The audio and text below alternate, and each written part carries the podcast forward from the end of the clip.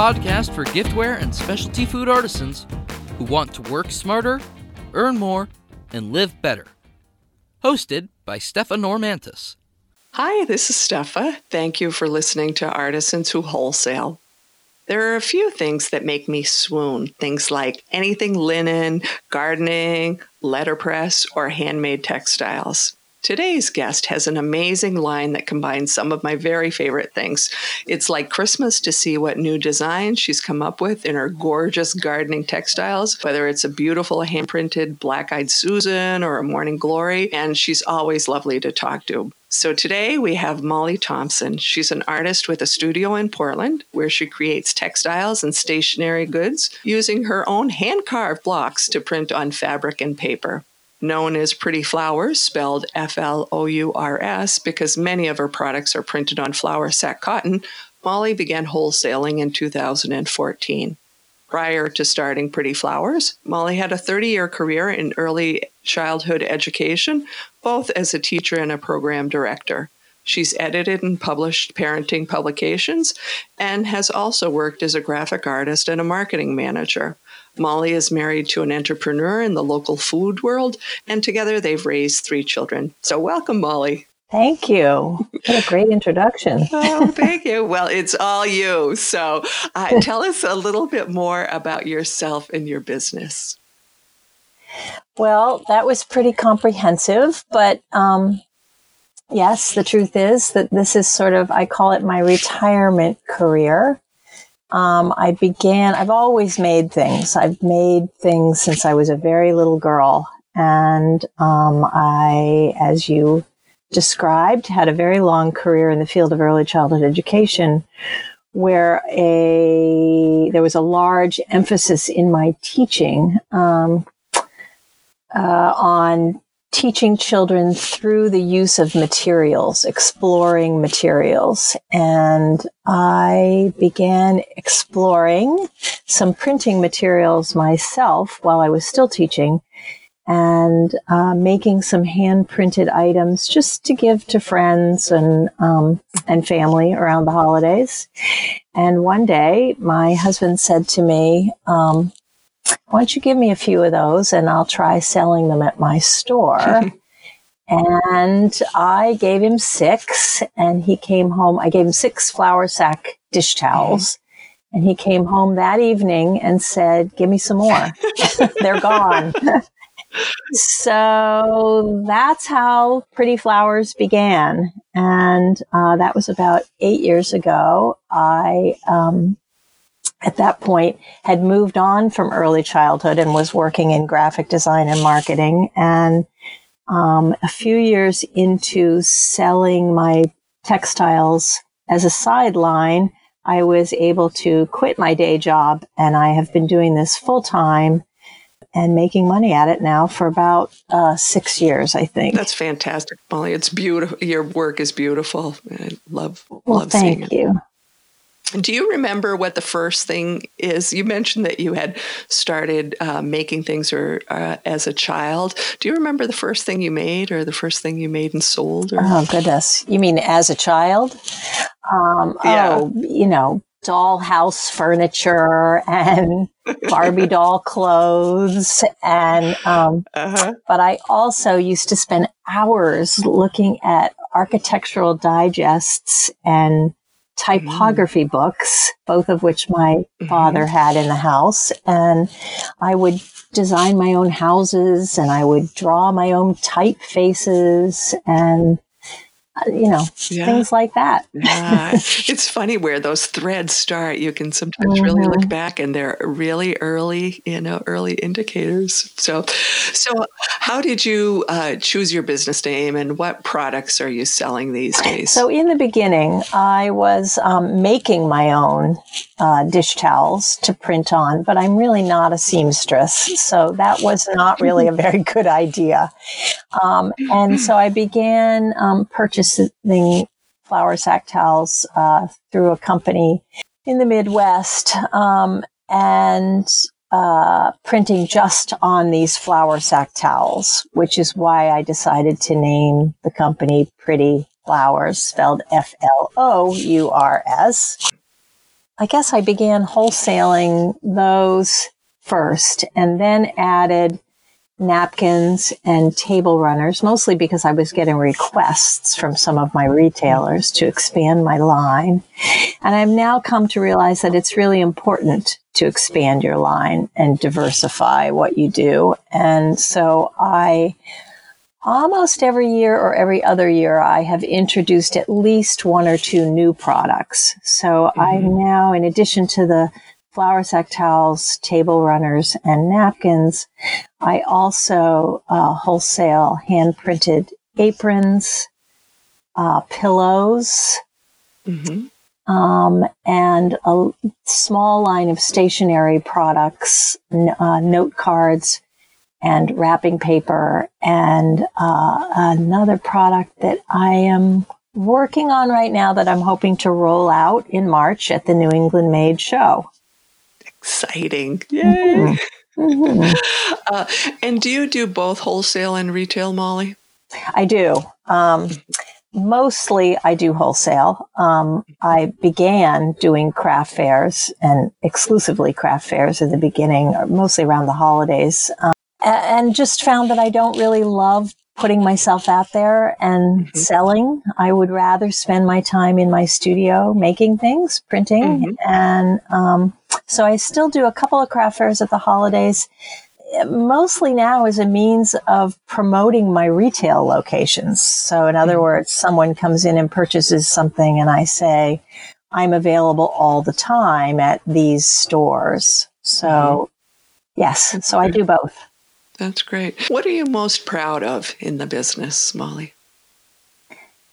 Um, I think what I'm most proud of is the the fact that I have been able to grow my passion, you know, a passion for something I really love to do, into a into a business, that I developed a product that is both pleasing to me to produce, functional to the consumer, and decorative.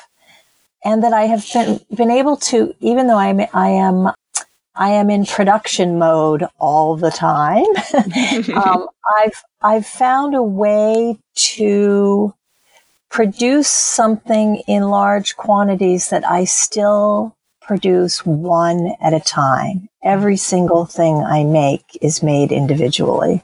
Wow. That's beautiful for the person receiving it, I think, at the end, you know, knowing somebody, you know, somebody's hands made this. So that's that's something else. Well, I think there's a real appreciation for that mm-hmm. now in a way that there may not have been twenty-five or thirty years ago. I think people love getting handmade mm-hmm. products. I agree. I agree.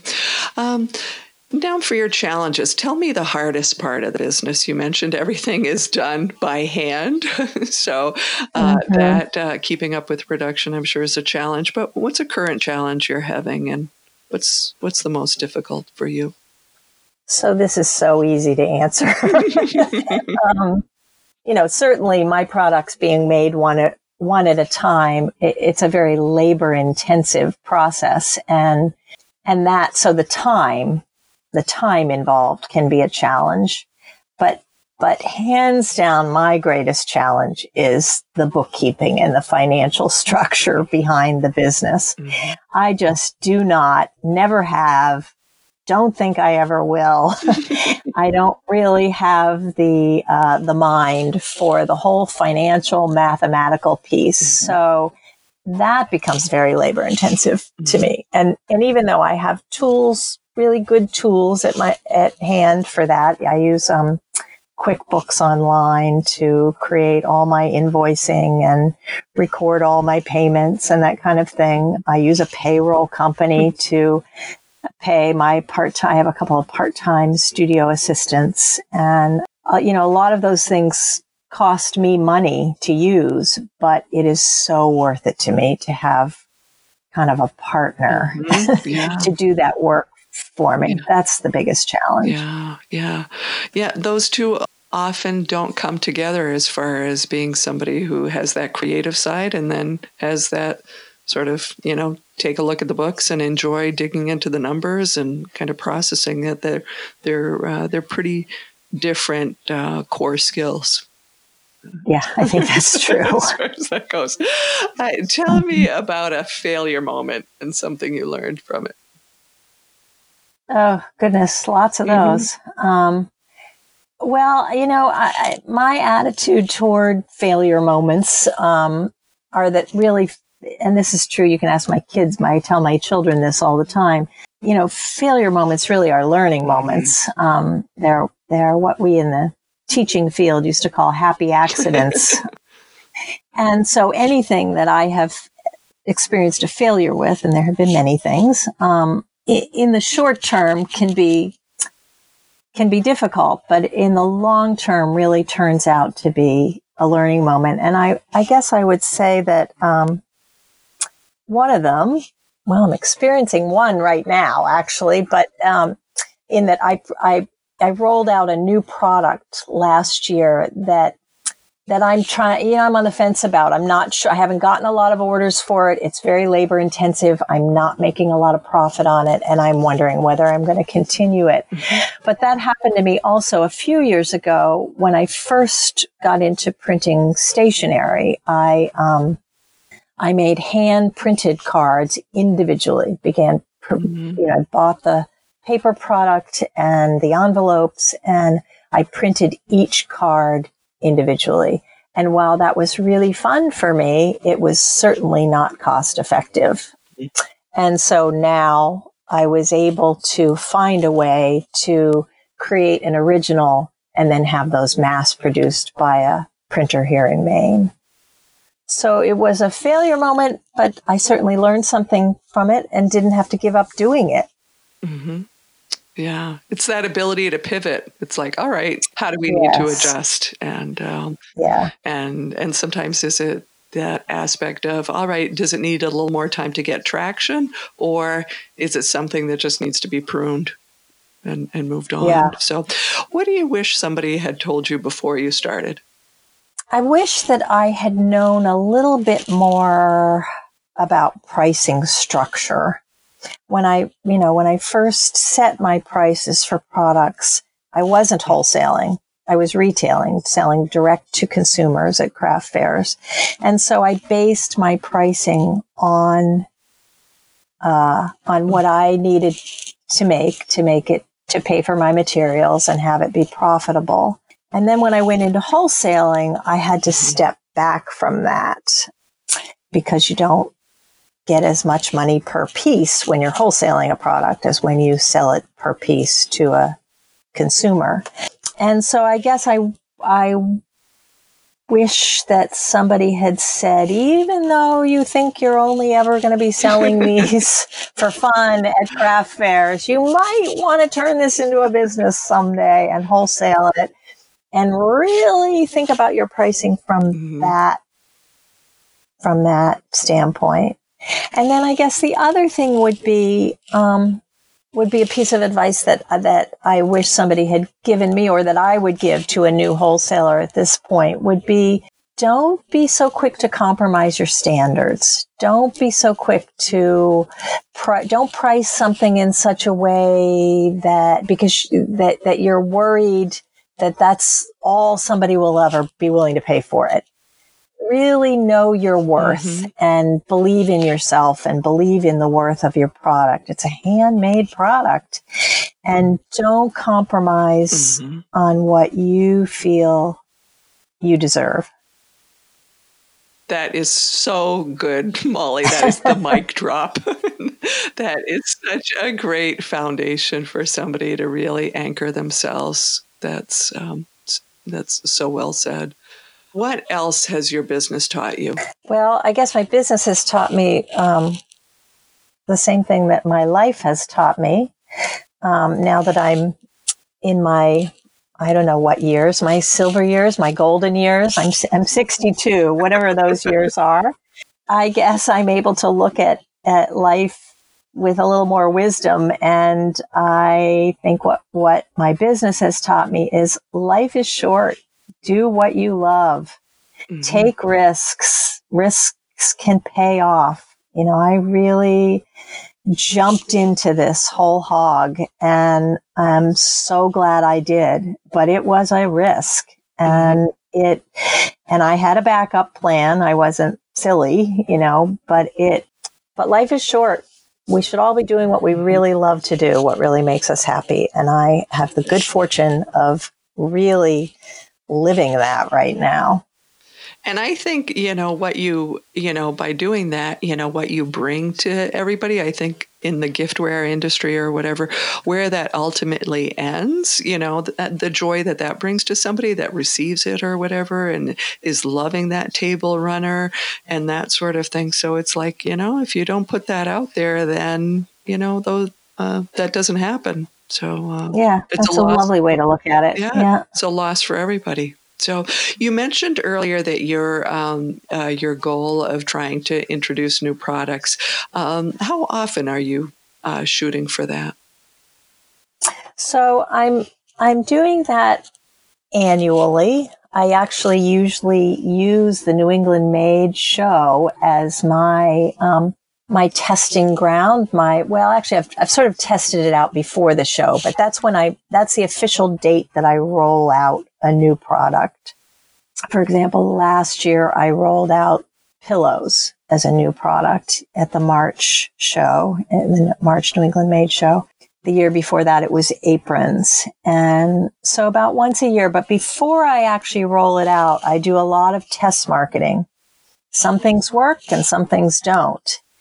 And I'm finding that while my retailers really want my repertoire to to grow. You know, they come into my booth or they contact me and they say, what's new? Do you have any new designs? Do you have any new products?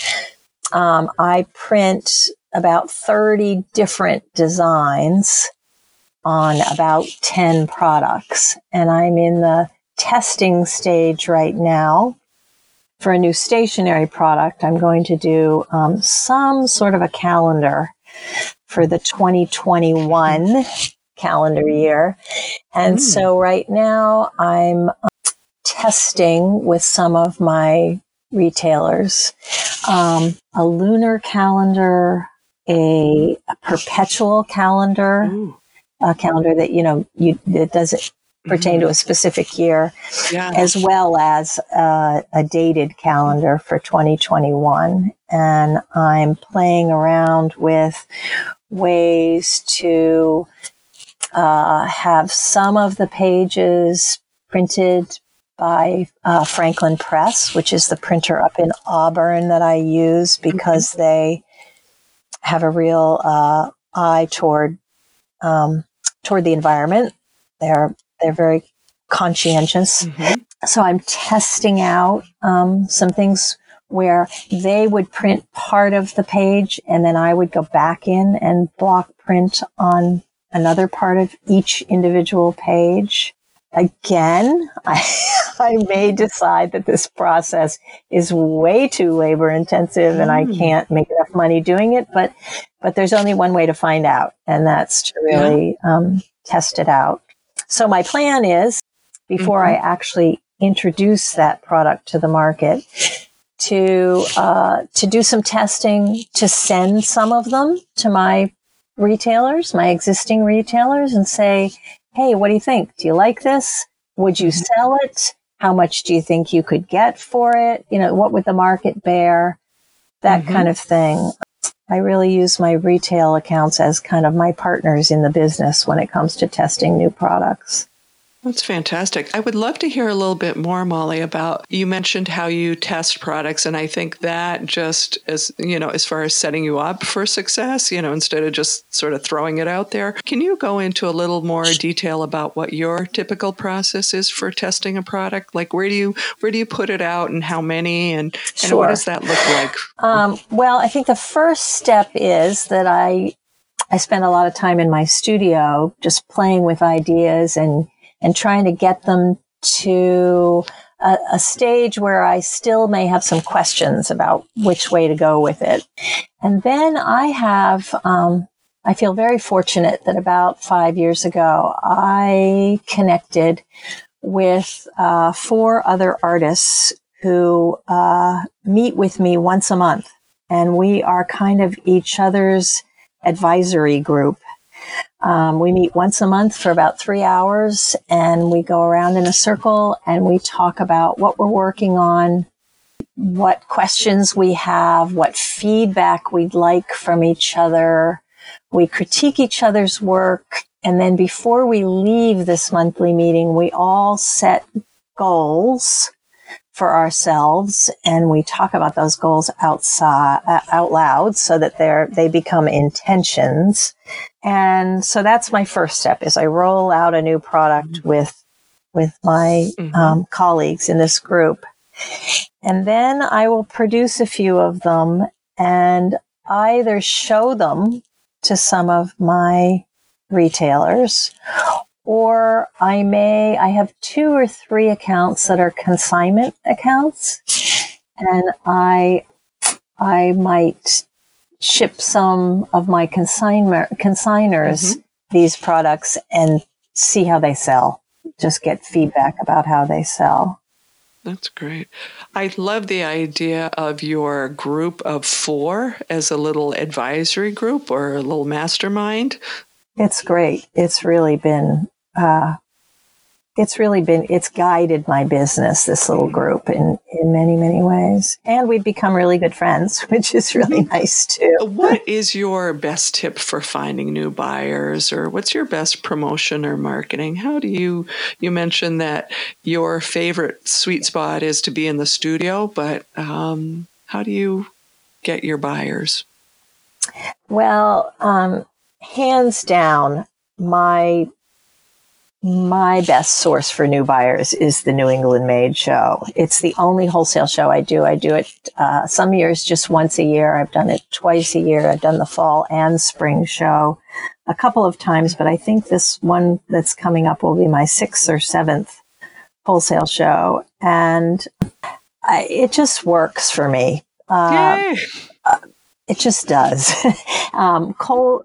Yeah, cold calling is um, is hard for me. You know, I know that it works well for some people, but it's uh, I have certainly, and I've certainly used the. Um, and if people don't know about this, they should. The database at my local public library. There are these.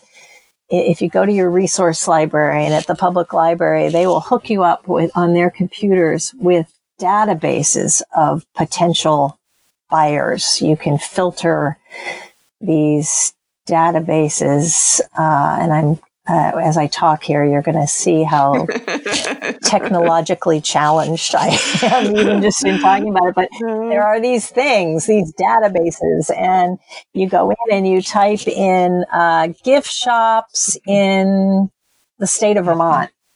And boom, up comes this amazing list of every potential gift shop in the state of Vermont, who the buyers, the buyer's name, the phone number, the email address, et cetera, et cetera. And I have spent time on those databases, and I, um, I have uh, then followed up either with uh, emails, either a MailChimp or a personal email, or literally picking up the phone and cold calling. And I just don't, yeah. it, you know, I get put off by most, by most people.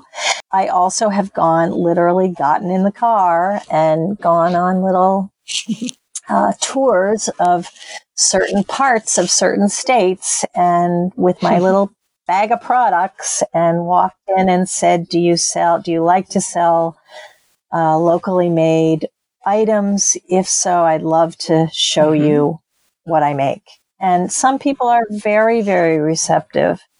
Others give you a look that um, that tells you right away, oops, I came at a really bad time.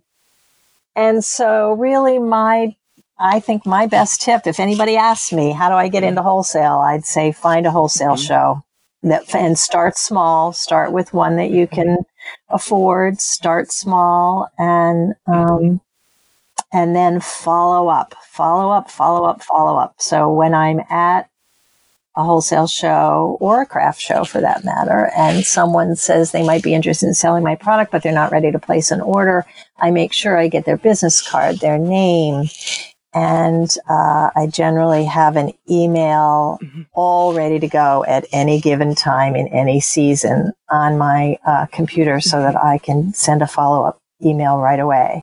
Um, I met you a couple of days ago. Thanks for your interest in my products. I don't have another account mm-hmm. in your area, and I would love to add you uh, as a retailer. What can we do to make this happen? Or call me anytime with questions That's or something great. Like that. That's great. Um, those are all great, uh, all great tips, Molly. And it's you just have to find the one that works for you. You know that uh, that's comfortable for you, and you find out the ones that just don't. You know, either it's too tough. You know.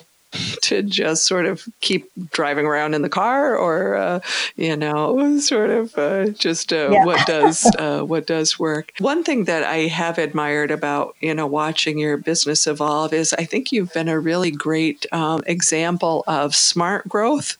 You know, as far as you know, starting with one or two things and really building and not sort of blowing up or whatever. It's always seemed like, all right, you know, that growth is. is at a pace that's manageable and smart. So I've always um, admired your progression in like, all right, you know what, this worked. So uh, it's been really nice to see. Uh, what is a healthy habit that's important for you? How do you recharge and kind of along with being in the studio all the time, how do you stay healthy?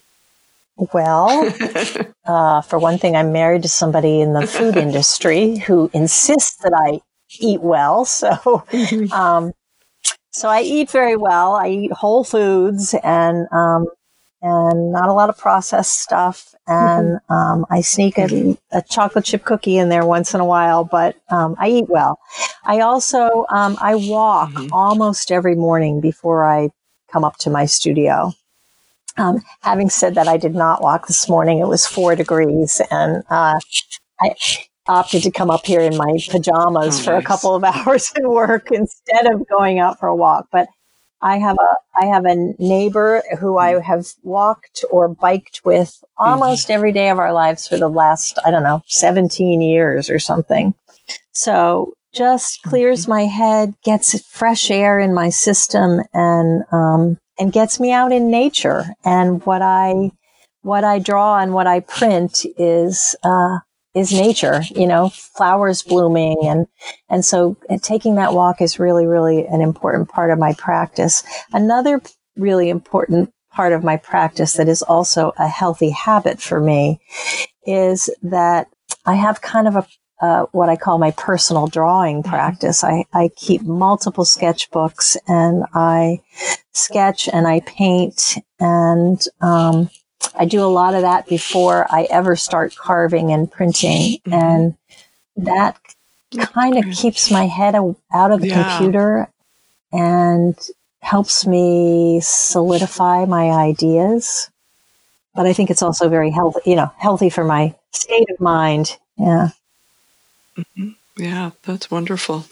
What is the biggest lesson you've learned in running the business? Well, I think I think uh, what I sort of alluded to earlier in the, uh, the the concept that you really need to diversify, um, that you need, uh, I believe that that what's really been important to the the success of my business is having more than one product, because there are times, I mean, my, my flour sack towels are hands down my best selling product, but I... I have added these other products in because there are times when you, when some things sell better than others. You know, there are years when I feel like, wow, I have printed so many table runners, I can't even count. And then the next, and then the next year I think, wait a minute, what happened to table runners?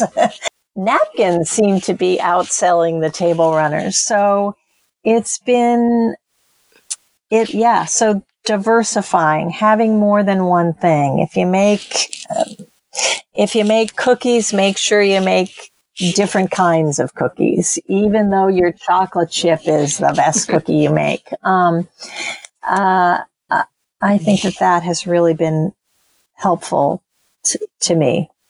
Molly, what uh, tips or resources do you have as far as apps or books or online um, that you think might be great for other makers? Um, well, a book that was very, very helpful to me in the beginning and that I look back to from time to time is a book uh, written by Carrie Chapin, K A R I C H A P I N, called Handmade Marketplace.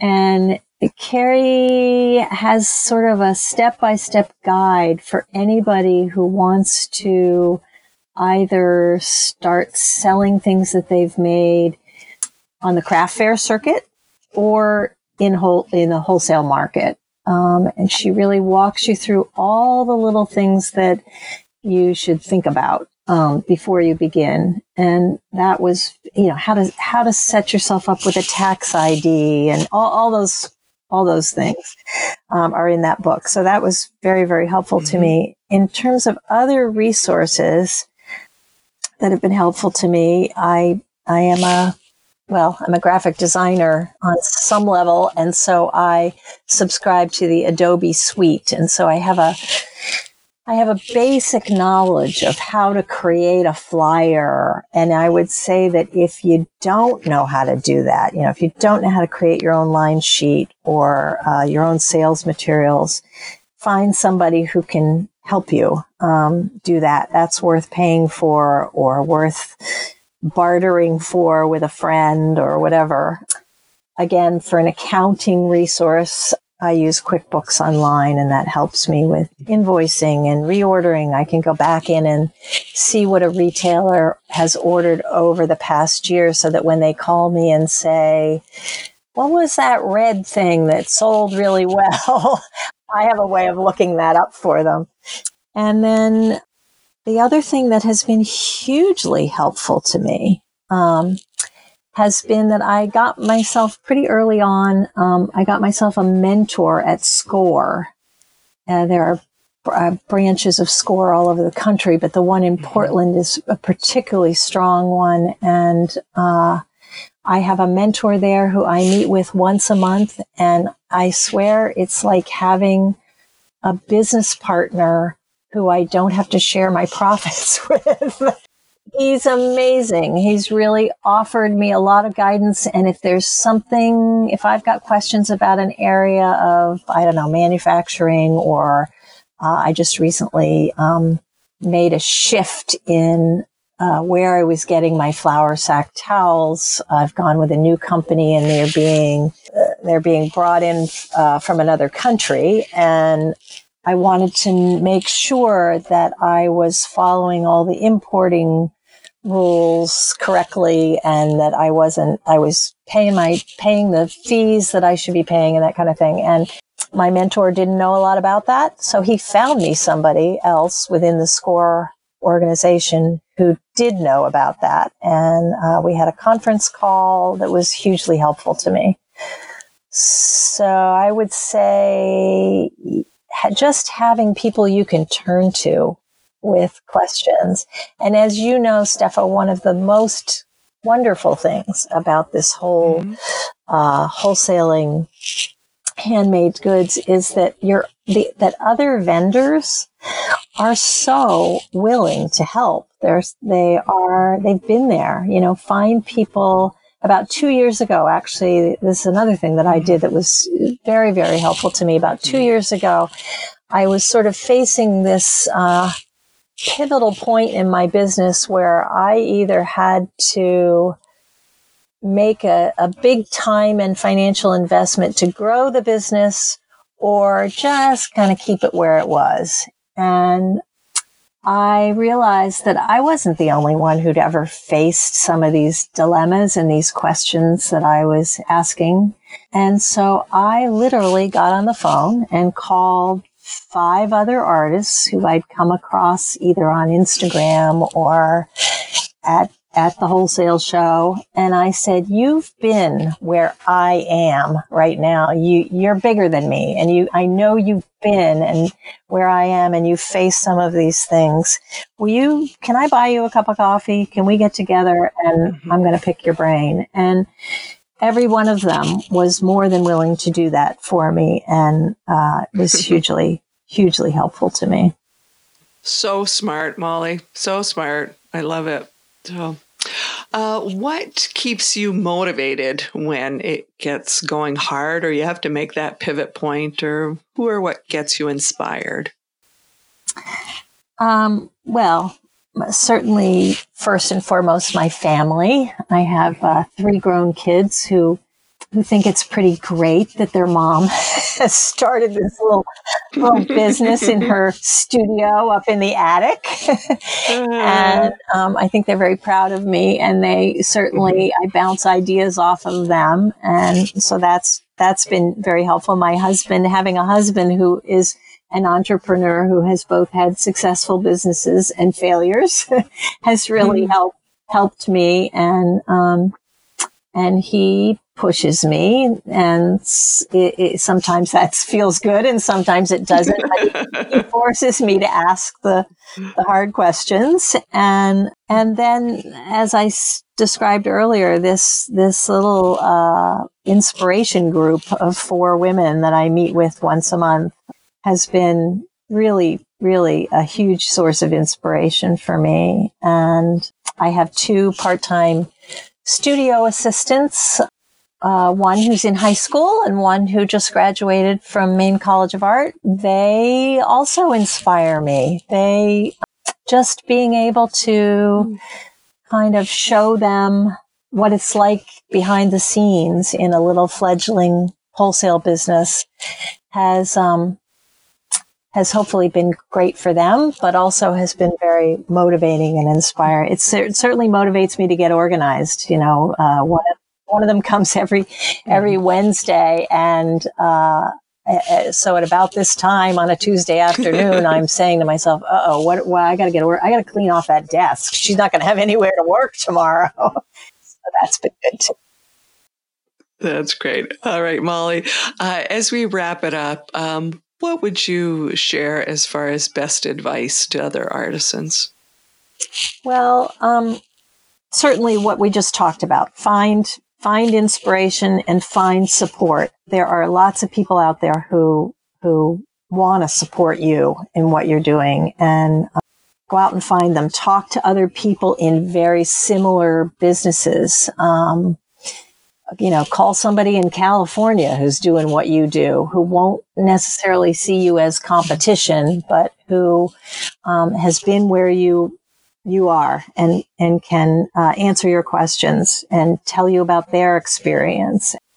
So look for that inspiration and support. And then I think the other thing in terms of advice is uh, believe in yourself.